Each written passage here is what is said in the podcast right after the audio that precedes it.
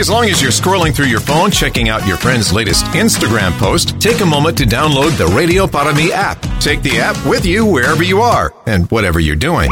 Stay updated with top and bottom of the hour news and the latest weather forecast. Plus, you can listen live to local talk shows, nationally syndicated programs, and listen to previous interviews you might have missed, all in crystal clear digital audio. It's called the Radio Para app. Find it in your Google Play or Apple App Store from your friends at News Talk 710 KURV.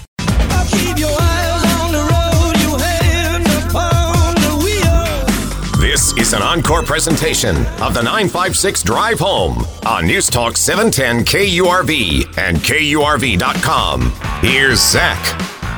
Patiently waiting on the line. Ladies and gentlemen, all rise Fine. for our Agriculture Commissioner of the mighty Republic of Texas, Sid Miller. Happy to have you on the program, sir. And because we have some seasonal weather across the state, I want to know from from your office, how does it all look? Uh, how, how have things been faring across our Lone Star State? Well, parts of the grid went down. Well, I know there's about 10 counties in northeast Texas that were without electricity, and uh, they've uh, got it back on today. That went down yesterday. We we we kind of missed the, the the big problems that we had before, but the wind kept blowing, kept the wind turbines on, and our, our solar panels didn't get dusted with snow. So they they kept working, but we came real real close to, to losing power again. So we still need to do some work on our grid. Yeah, I, I hear you. I hear you. Our, our farmers are well equipped for the weather. They were well prepared, though, right? Well, yeah. I mean, we, you know, we've we've got the wood chopped. We've got the diesel generators full. I've got uh, six kerosene lanterns. You know, the old type lanterns. I got them all full. New wicks. Uh, you know, we're prepared. We got flashlights and batteries and deep freeze full of full of meat and a pantry full of canned goods. So I think there's a song about that about a country boy can survive. That's right. It's, it's good deer hunting season. Deer, good deer hunting. Absolutely. Can I just say, I love how Texan your answer was. I love that so much. We're joined by the Agriculture Commissioner of the mighty Republic of Texas, Sid Miller, uh, on uh, 710 KURV. Davis Rankin, your question. Go Well, ahead. we, we don't necessarily want to talk about uh, uh, deer, but we do want to talk about uh, locally caught seafood. Uh, it's been building. Uh, we used to have 700 shrimp boats between Port Isabel and the port of Brownsville back, I don't know, 40, 50 years ago. We have far fewer than that now. There's a lot of reasons why there's fewer, but one of the problems is inexpensive seafood from overseas. Now, the ag the ag uh, department is doing what about this? You've got a campaign on we want to promote. Well, a, a couple, couple of fronts on that. Of course, we uh, we market uh, every, everything agriculture, everything Texas actually, but Yeah. we certainly have been uh, uh, marketing Texas wild caught Gulf shrimp, oysters, fish, crabs, uh, all of that. People don't realize that Texas has a you know multi-billion dollar seafood industry. It's all wild caught, uh, nothing fresher, you know, organic, no additives, no preservatives, nothing put in it. But we have to fight this foreign farm raised shrimp and catfish and it's just crap. I mean it's terrible. I mean it's awful what they do to that stuff. It's we can't uh most of the time it, it would not pass inspection. Now here's here's the deal and this is what we've got to fix. The USDA inspects all farm uh, farm raised meats, you know, beef, pork, lamb, all of that farm raised uh, uh, livestock. The problem is the FDA inspects uh, seafood that comes into the United States. The USDA inspects everything. There's no meat that doesn't get inspected. FDA inspects 2% of the shipments. And then if they find a shipment that's bad, they don't destroy it. They just say, you're going to have to take this back. So you can ship it back to Taiwan or Vietnam, relabel it, and you got a 98% chance of getting it through. So I've been fighting this. Uh, the catfish guys actually won the battle. And now any catfish coming in the United States gets inspected by the USDA. Every bit of it gets inspected. But this is why we're we're we're having such a, a battle uh, with this foreign raised shrimp and and uh, farm raised uh, seafood. Uh, we just can't compete with with. Uh, but the quality, no one can compete with our quality. Now, if you want quality, you want good tasting, healthy uh, seafood, just buy wild Gulf caught, and uh, you'll be miles ahead. Matter of fact, that's all I will eat. All I will eat. Uh, I'll, I'll tell you. I'll tell you. Let me. Can I tell you a quick Sure. story? Go for it. Yeah. my my wife went to HEB. It was right before Christmas, and she bought one of those uh, cocktail platters of shrimp. You know, Yeah. they're all peeled in a circle. And they, the center, they got the cocktail sauce. I said, "Where's that? Where was that shrimp from?" She said, "Well, HEB. I'm sure it's wild caught." I said, "No, they sell both kinds." I said, "Let me see that." So I looked at it, and they said, "Oh, this shrimp was farm raised in you know uh, Taiwan." It's a high quality. I "Oh, uh, we're not eating that crap. I am not eating. it. and she So- she put up with that? that. That was her holiday. Oh yeah, she said. Well, you, you know, you- that you're not getting any any other shrimp. That's what we've got. I said, let me have it. So I unwrapped it. We live out in the country, and I, I put the food scraps out on the back patio for the feral cats. Right. Good for you. So I set it out there, and I watched those cats. They came up, they sniffed at it, and turn around and walked off. They Oh. wouldn't eat it either. Oh yeah. You're making that up, that Commissioner. you. We got that'll some tell good- you something. we got some good cats out there. That's for sure. It's the agriculture Nothing- commissioner of the Mighty Republic of Nothing Texas. ate Sid that Miller. shrimp. Oh. Nothing would eat it. It- We're talking with the Ag Commissioner, Texas Ag Commissioner uh, Sid Miller about eating uh, locally caught, which would mean Gulf caught uh, shrimp and and uh, generally seafood. And You can get they do sell it at HEB. It's available to you. Uh, You you were mentioning that they relabel it the the foreign stuff and they send it back and it gets through. How does that happen?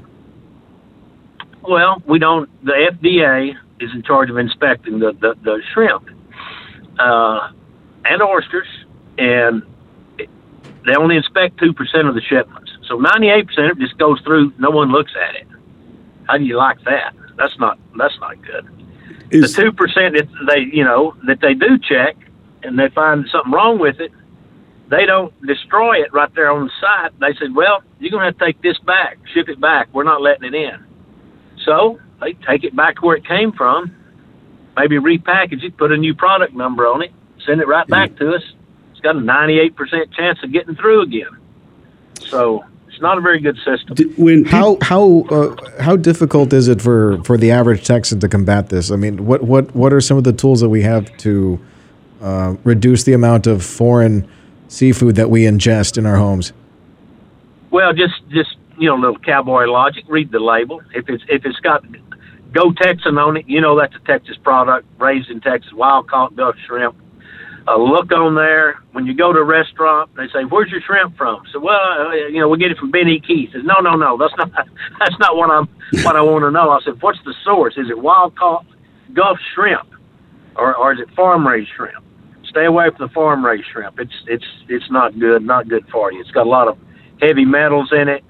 Uh, you can go on YouTube and see them uh, uh, taking syringe needles and, and pumping them full of goo to make them, you know, way heavier. Uh, it's it's bad stuff. wouldn't there, uh, the the um, years ago, I did a story for a local TV station in Matamoros about shrimp coming in. I don't remember where from the Far East, and they were uh, some of them had gone bad. So what what they were doing was bathing them in a Clorox solution to kill whatever was degraded, and then cleaning them up, and they they were allowed to import them into the U.S. Have you ever heard of anything like that going on now? Oh yeah, you don't. Yeah, uh, it's terrible. The things that go on, you wouldn't believe, and that's that's that's very believable to me. I could see that happening. It's just Is there I, I got about a, I got about a minute here, but how is how is Texas fighting the U.S. Department of Agriculture in in stopping all of this? and the FDA, Food Yeah, and Drug FDA, Administration? Well, you know, we we, we fight for shrimpers. I've I've been working with the uh, Catfish Institute. They got they got their product switched, so we're we're trying to do that. We need you need the the shrimpers need to work with their congressman and our two United States senators, uh, and we got it. You know, the problem is there's just not many uh, shrimpers. They're Yeah. they're not a very big voice. So people like myself, people like you, uh, they they need their congressman to, to represent them. We need to get this changed. Now is the optimum time to do it while they're writing a new farm bill. What what do we ask Yeah. at the seafood section, uh, Commissioner? Is it is it wild caught? Is it Texas caught? Do you Is know it- that is it's from Tex- wild caught in Texas Gulf? waters? Wild Caught- caught Gulf. Wild caught. Wild caught. Actually, we want wild caught Gulf Gulf seafood, but wild caught anywhere is, is healthy. It's good. It's not a, it's not adulterated like the other the other stuff. Not- Wild wild caught is the key word, but All right. preferably Gulf. Wild caught Gulf seafood. All right. Thank, thanks for the update, Commissioner. We appreciate your Thank time you for feeding today. our wild cats. Yeah. That is the Agriculture Commissioner for the mighty Republic of Texas, Sid Miller, joining us on News Talk 710 KURV. You're listening to an encore presentation of the 956 Drive Home on News Talk 710 KURV and KURV.com.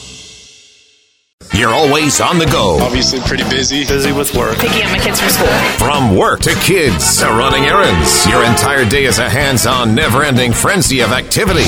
Luckily, getting the news is now voice activated. Just say, Alexa, play 710 KURV. I like to know what's going on in my world. I gotta know what's going on in my city. Putting the smart in your smart speaker. I'm getting my news from you and my information. For the latest news and to find out what's happening in rich, clear audio, just say, Alexa, play 710 KURV.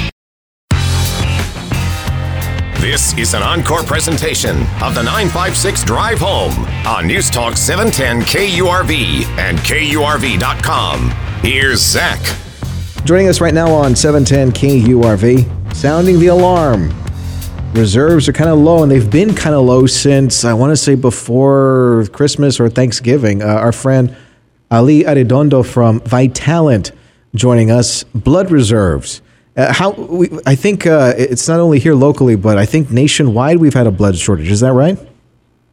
That is correct. Uh, we're actually, uh, due to the inclement weather, the conditions across the country, country has caused more than a thousand donations to go uncollected just in the last five days. What does that mean?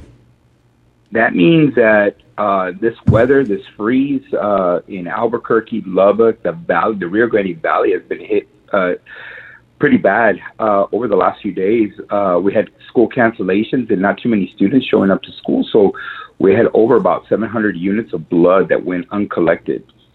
Wow. And so how how uh well, I guess I want to I guess I want to I'm trying to, to to fit a story here where how how do things get that bad? Uh, first off, how often does this happen that the blood re- that, that the reserve is is that low? Yeah, well, uh, during the winter, we usually have uh, a lot of people traveling, a lot of people getting sick. You know, uh, during the holidays, uh, too busy with family and stuff. So during the winter, we see a big dip uh, in uh, our blood supplies. Uh, what that means is that we, we usually see anywhere from 15 to 20 percent drop. Uh, it hasn't been this low in uh, probably before COVID. And uh, right now, at the moment, uh, we're currently experiencing that and going through the you know the final stages of our you know weather and you know our lowest point. Uh, we do have blood supplies uh, available in our in our uh, facility, and we do have about 14 to you know to 18 days uh, stocked up. So what happens if we have a major emergency or some type of national uh, emergency or weather emergency? Well, those supplies can go directly to the hospital, and we'll be left with not not too much supply. Ali Arredondo is with Vitalant Blood Services, and we've got we're sounding the alarm. We could use some uh, donations right now. So for people that are listening right now and uh, would like to donate, how can they do that? They can visit either one of our offices at 1600 South 6th Street in McAllen. That is one of our uh, facilities. And then we also have another one in Harlingen at 610 North Ed Carey Drive in Harlingen. Uh, we're open every day, including weekends. For people that that donate, um, what do they need to do? Because you always hear the well, you need to eat something. You don't need to eat something. You, maybe some orange juice or something. What what do you need to do? That's a great question. We ask everybody to have a healthy breakfast or to eat a solid lunch, drink a lot of liquids before donating. Uh, that helps uh, eliminate any kind of dizziness or possible, uh, you know, little spells of, you know, getting a little faint. That happens to me all the Um, time. when I get my blood drawn, if I don't eat something that day, I get lightheaded real quick.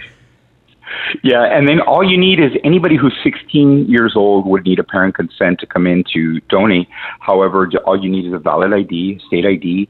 Uh, if you've donated before, we have you on file. We just ask that you come in and you know feel well and not have had COVID within the last two to three days, not taking any type of antibiotics. People think just because they uh, are diabetic or high blood pressure that they can't donate. That's that's a misconception.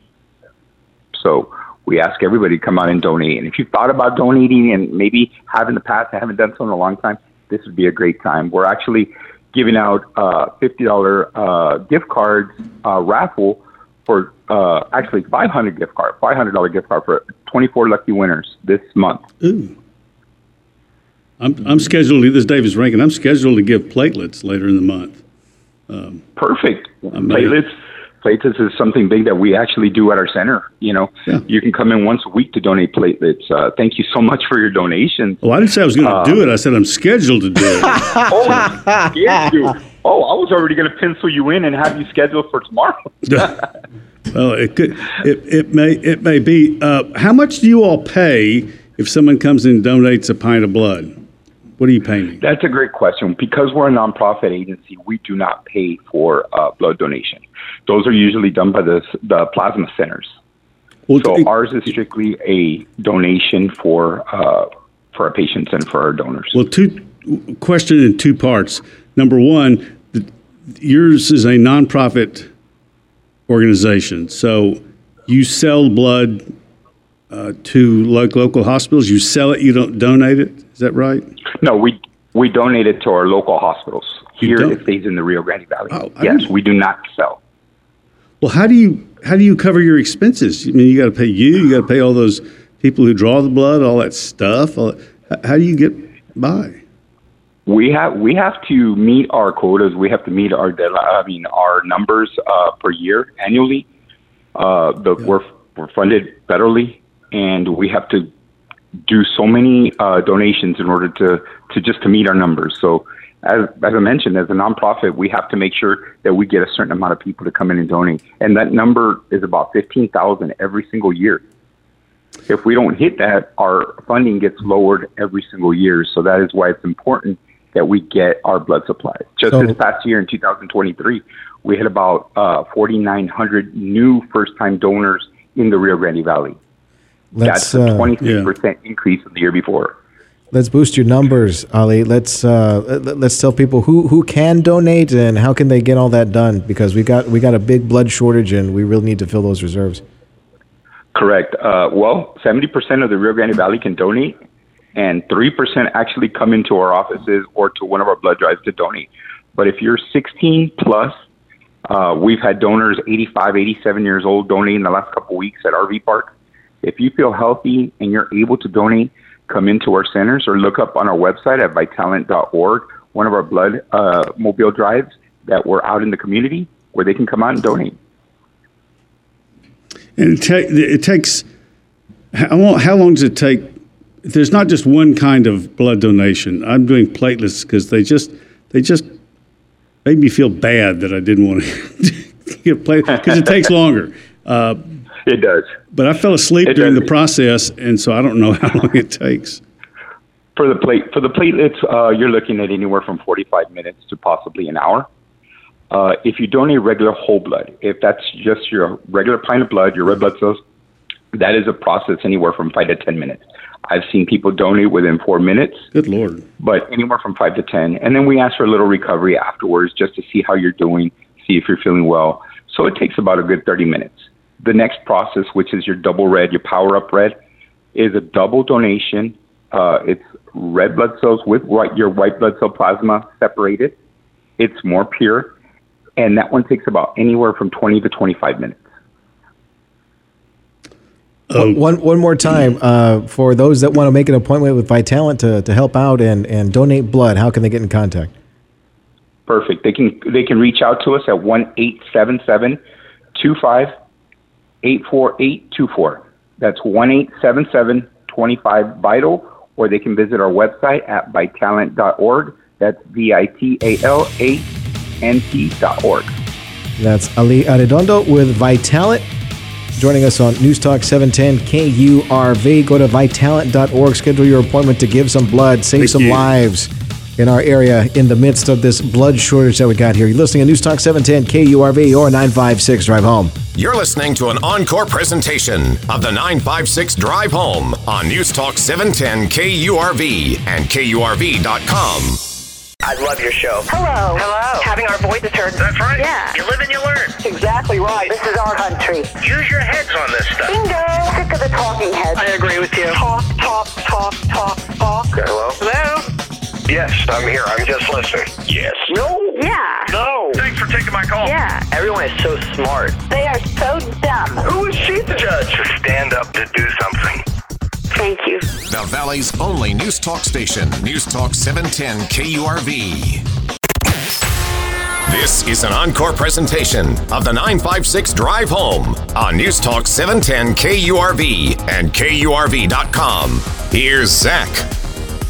Joining us on 710 KURV to uh, give us the full story of this showdown between President Sleeper Joe Biden and our triumphant governor of the mighty Republic of Texas, Greg Abbott, is Bob Price from Breitbart, Texas, and he joins us now. It's the it's the fight over Shelby Park in Eagle Pass.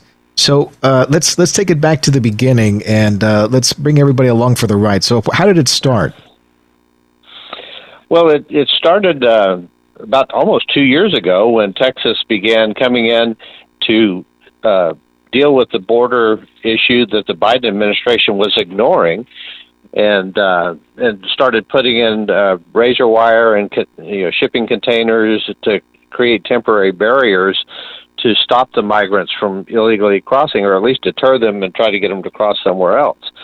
Um, so when the federal government then started interfering by cutting some of that razor wire or providing other means like ladders on the on the shipping containers for migrants to get over and enter the U.S., uh, Texas took the next step and actually seized the park, put up fencing around the park, and kicked the border patrol out. And so now you have the federal government demanding that Texas step back from that and stop impeding the Border Patrol from doing its duty, which the Biden administration is not allowing them to do anyway. And, uh, you know, Texas isn't going to back down. So now we're going to see what happens.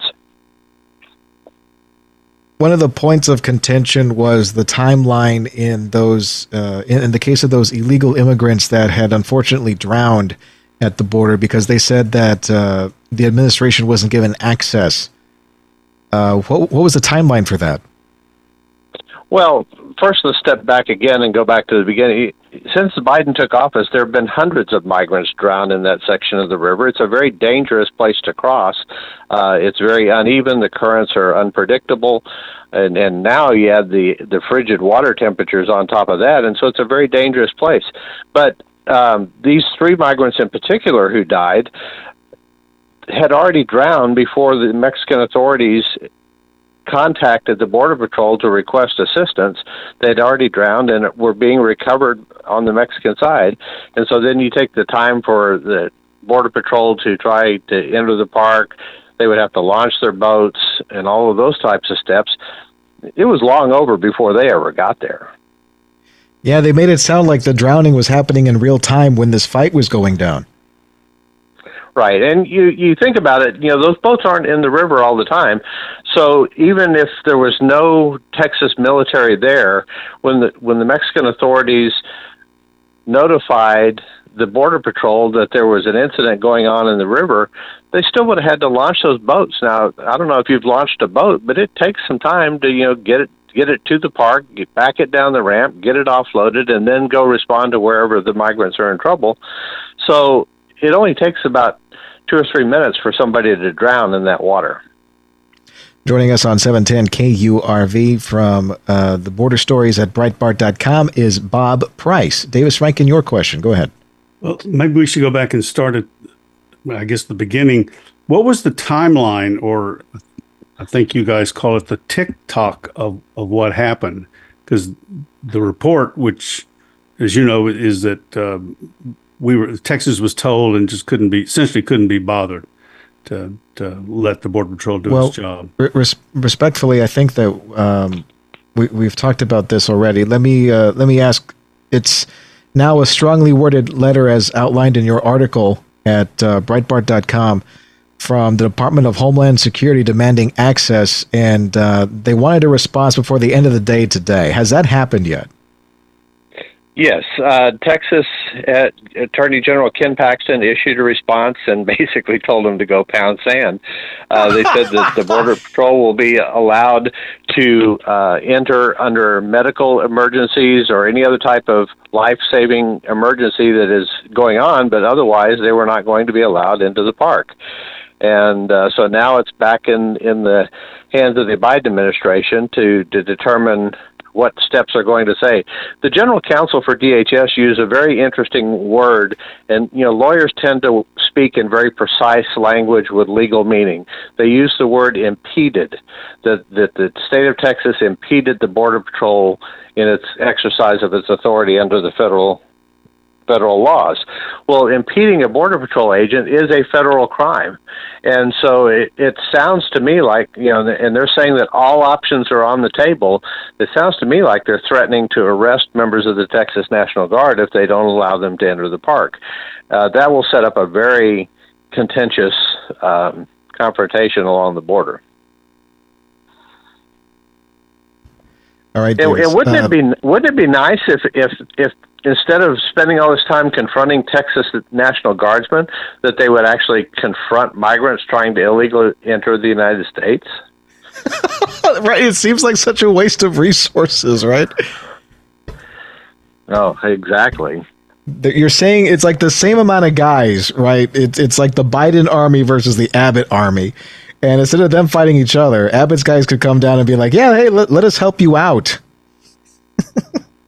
They're not right, that. and, and that was that was kind of the the intent. Although it's certainly a political message that the Biden administration is not doing its job as it's constitutionally sworn to to do. But uh, you know, the Border Patrol was there to free up I mean, the Texas National Guard was there to help free up the Border Patrol agents so that they could then patrol actually patrol the border in other areas where where this was going on. And then the Texas National Guard would call them when they had migrants to to apprehend. Of course this was before they started coming 2000 a day. This is you know when we had a big day had 2 or 300 people crossing. Uh so you know it's backed off again now recently um partially due to the cold weather, partially due to some things that happened inside Mexico. But it'll be back. You know, it, it historically it starts coming back again as we get closer to March, and the numbers will increase again. And and then we're going to have to see what Texas is going to do with all these people that want to cross there. All right, what what is the the, the next step for us to uh, to look forward to, Bob? Uh, or Davey, I think you had another question, didn't you? Well, is there no, uh, or what is uh, the Mexican presence on the other side of the river? They have no border people or police officers or somebody to help Mexicans, people, people trying to cross who start to drown? Yeah, they have actually they do they they have um, a, a group and forgive me Beto Grupo I think is the the Spanish name for. Pardon my Texas mispronunciation of it. Um, but they do have groups that, just like the Border Patrol is in the water with boats, their groups are in the water with boats. They actually rescued several migrants that night uh, that these three people drowned, and um, unfortunately, they couldn't get to this mother and her two children. Which, by the way, you know, if you or I took our kids into that frigid water to cross the border, CPS would be there instead of Border Patrol to greet us, and they would arrest us for child endangerment and take our children away from us. And and yet we we allow these people to continue doing that, endangering these children, killing these children, with with no consequence after the fact. You know, I think it's interesting too, and Davey kind of touched on this when we are talking about what what are things like on the Mexican side of things, to where uh, immigrants feel so compelled to cross the water when it's super cold right then and there. Are there are, are there's no camp set up on the Mexican side? Are people from the Mexican side just forcing immigrants to cross, like we heard in that? Uh, I think I believe it was one of your stories from a few months ago, the man with the machete. Well, right, and and keep in mind, nobody crosses that river, particularly in that area, without having paid the cartels and without permission from the cartels to make the crossing. Um, and so you do see members of the Mexican National Guard patrolling on on that side of the river. Uh, and they will confront. I've seen them confront people, uh, and they simply walk somewhere else and, and cross the border at a different place. So you don't see that real hardcore effort to keep them from crossing but there is a limited presence over there. But it's wherever the cartels who are firmly in control of, of that portion of Coahuila, it's wherever they want to tell the migrants to cross is where they're going to cross.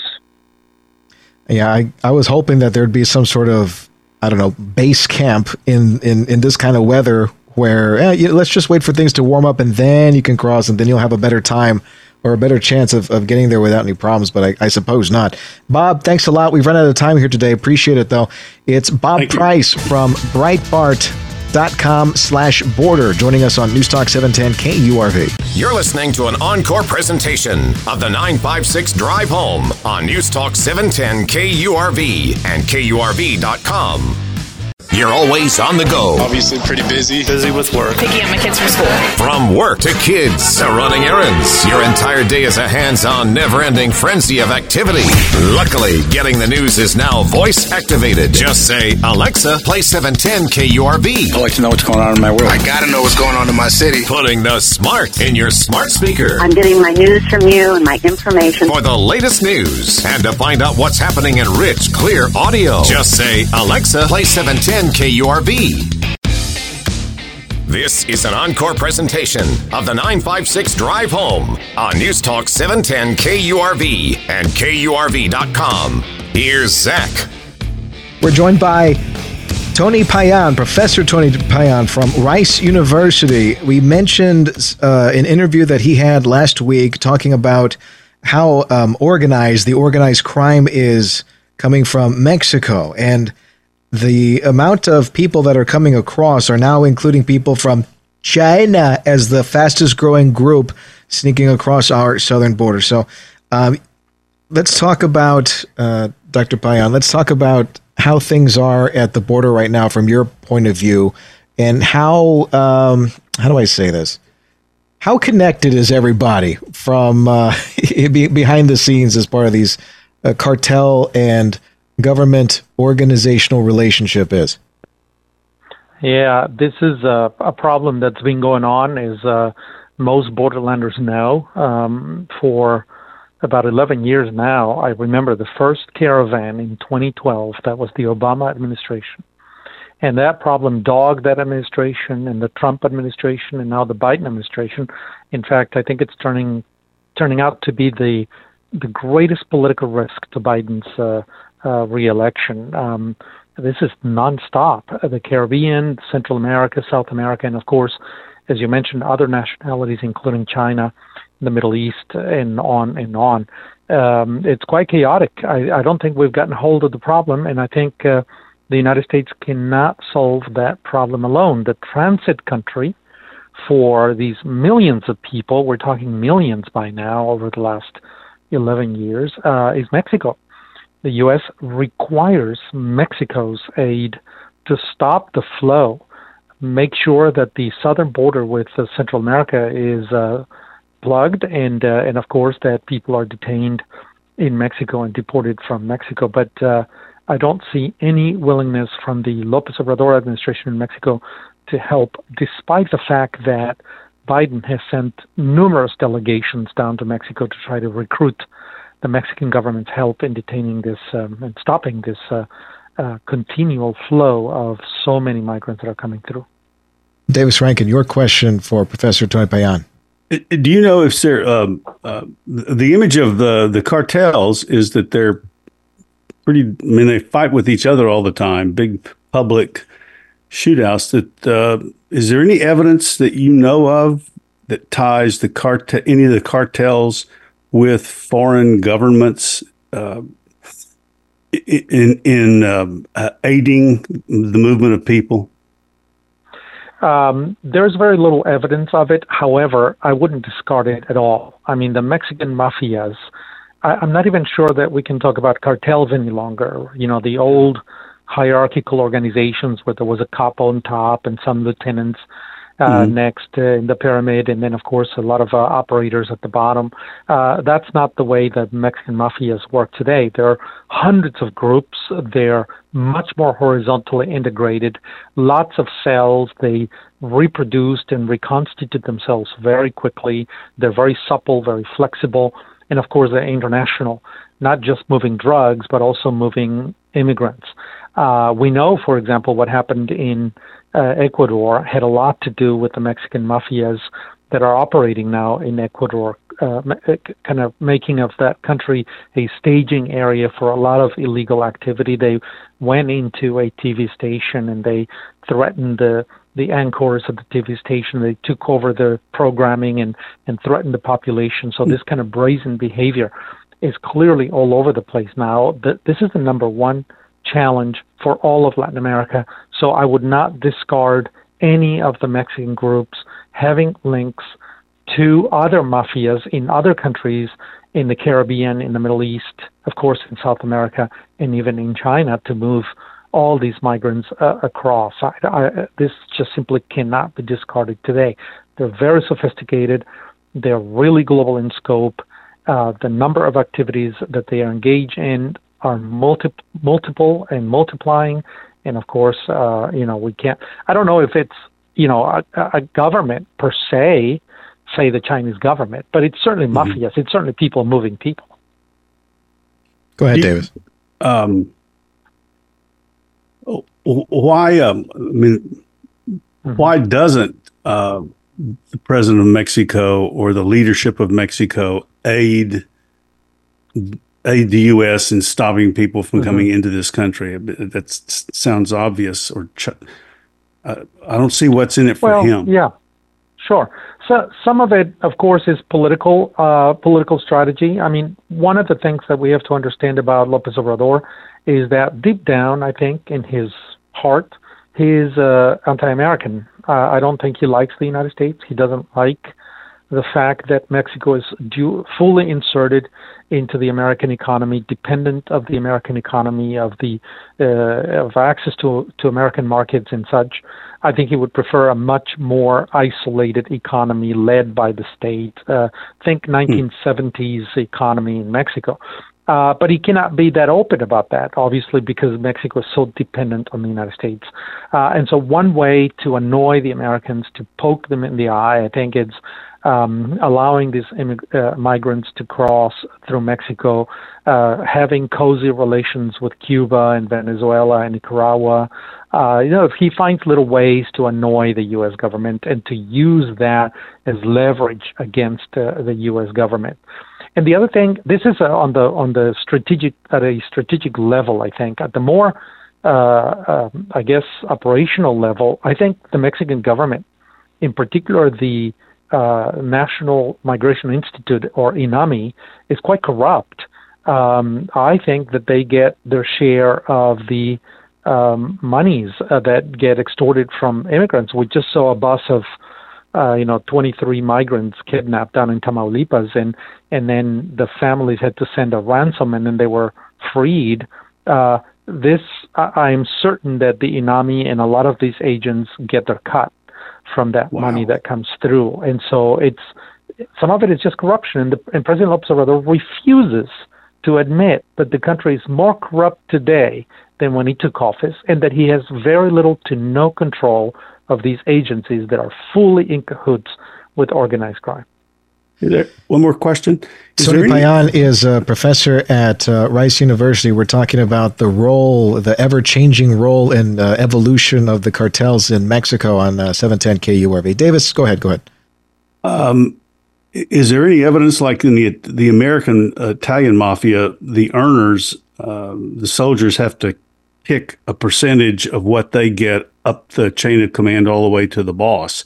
Is there any evidence that's going on in, in Mexico all the way to the president's office, number one? And then number two, the big question, what would you advise the United States to do to try to fix this? Yeah, the uh, I don't I don't think there's any evidence that this money bubbles up to the presidential level. Uh, I think it's in the bureaucracy. I think Mr. Lopez Obrador refuses to admit that he doesn't control the bureaucracy, that uh, they operate almost like a an official mafia. Uh, I'm not even sure. Obviously, there is a lot of evidence that is emerging that his sons, all three of them, are engaged in in graft, in in corruption, in government contracts, in profiting illegally from um, uh, the government uh, contracts and things like that. Uh, the Lopez family has turned out to be quite corrupt. Uh, whether that reaches the president or not, I don't see any evidence just yet. I don't see any linkages.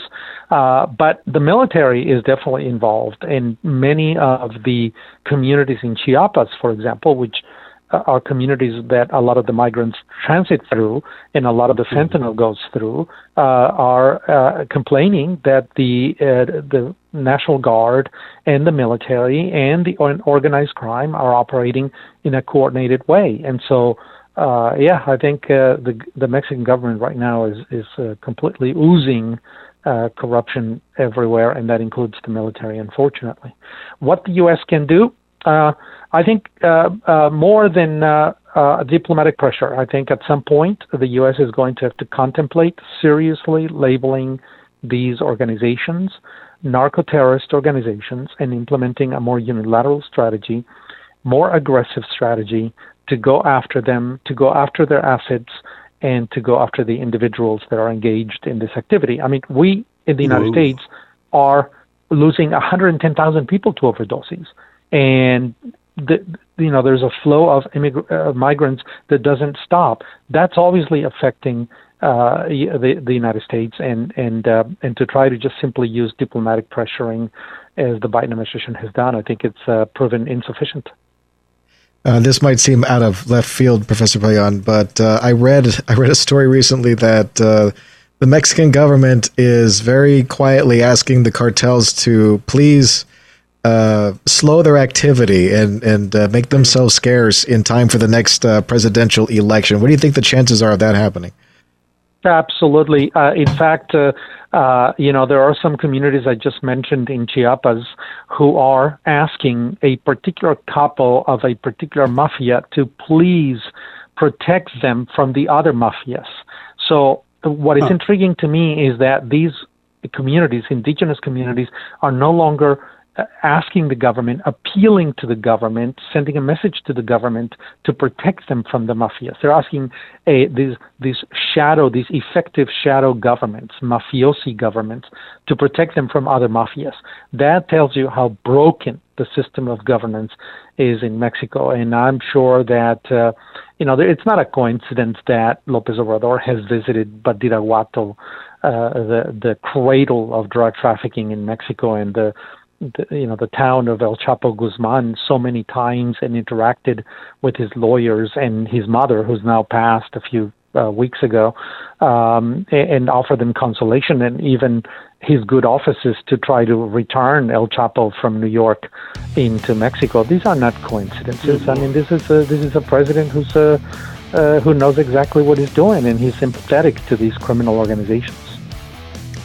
Hey, thanks a lot for your time today. We appreciate it as usual. That's Thank uh, you, Doctor. Dr. Tony Payan from Rice University joining us on News Talk 710 KURV. You're listening to an encore presentation of the 956 Drive Home on News Talk 710 KURV and KURV.com. Hey, as long as you're scrolling through your phone, checking out your friend's latest Instagram post, take a moment to download the Radio Para Mi app. Take the app with you wherever you are and whatever you're doing. Stay updated with top and bottom of the hour news and the latest weather forecast. Plus, you can listen live to local talk shows, nationally syndicated programs, and listen to previous interviews you might have missed, all in crystal clear digital audio. It's called the Radio Para app. Find it in your Google Play or Apple App Store from your friends at News Talk 710 KURV. Hey, as long as you're scrolling through your phone, checking out your friend's latest Instagram post, take a moment to download the Radio Para app. Take the app with you wherever you are and whatever you're doing. Stay updated with top and bottom of the hour news and the latest weather forecast. Plus, you can listen live to local talk shows, nationally syndicated programs, and listen to previous interviews you might have missed, all in crystal clear digital audio. It's called the Radio Potami app. Find it in your Google Play or Apple App Store from your friends at News Talk 710 KURV.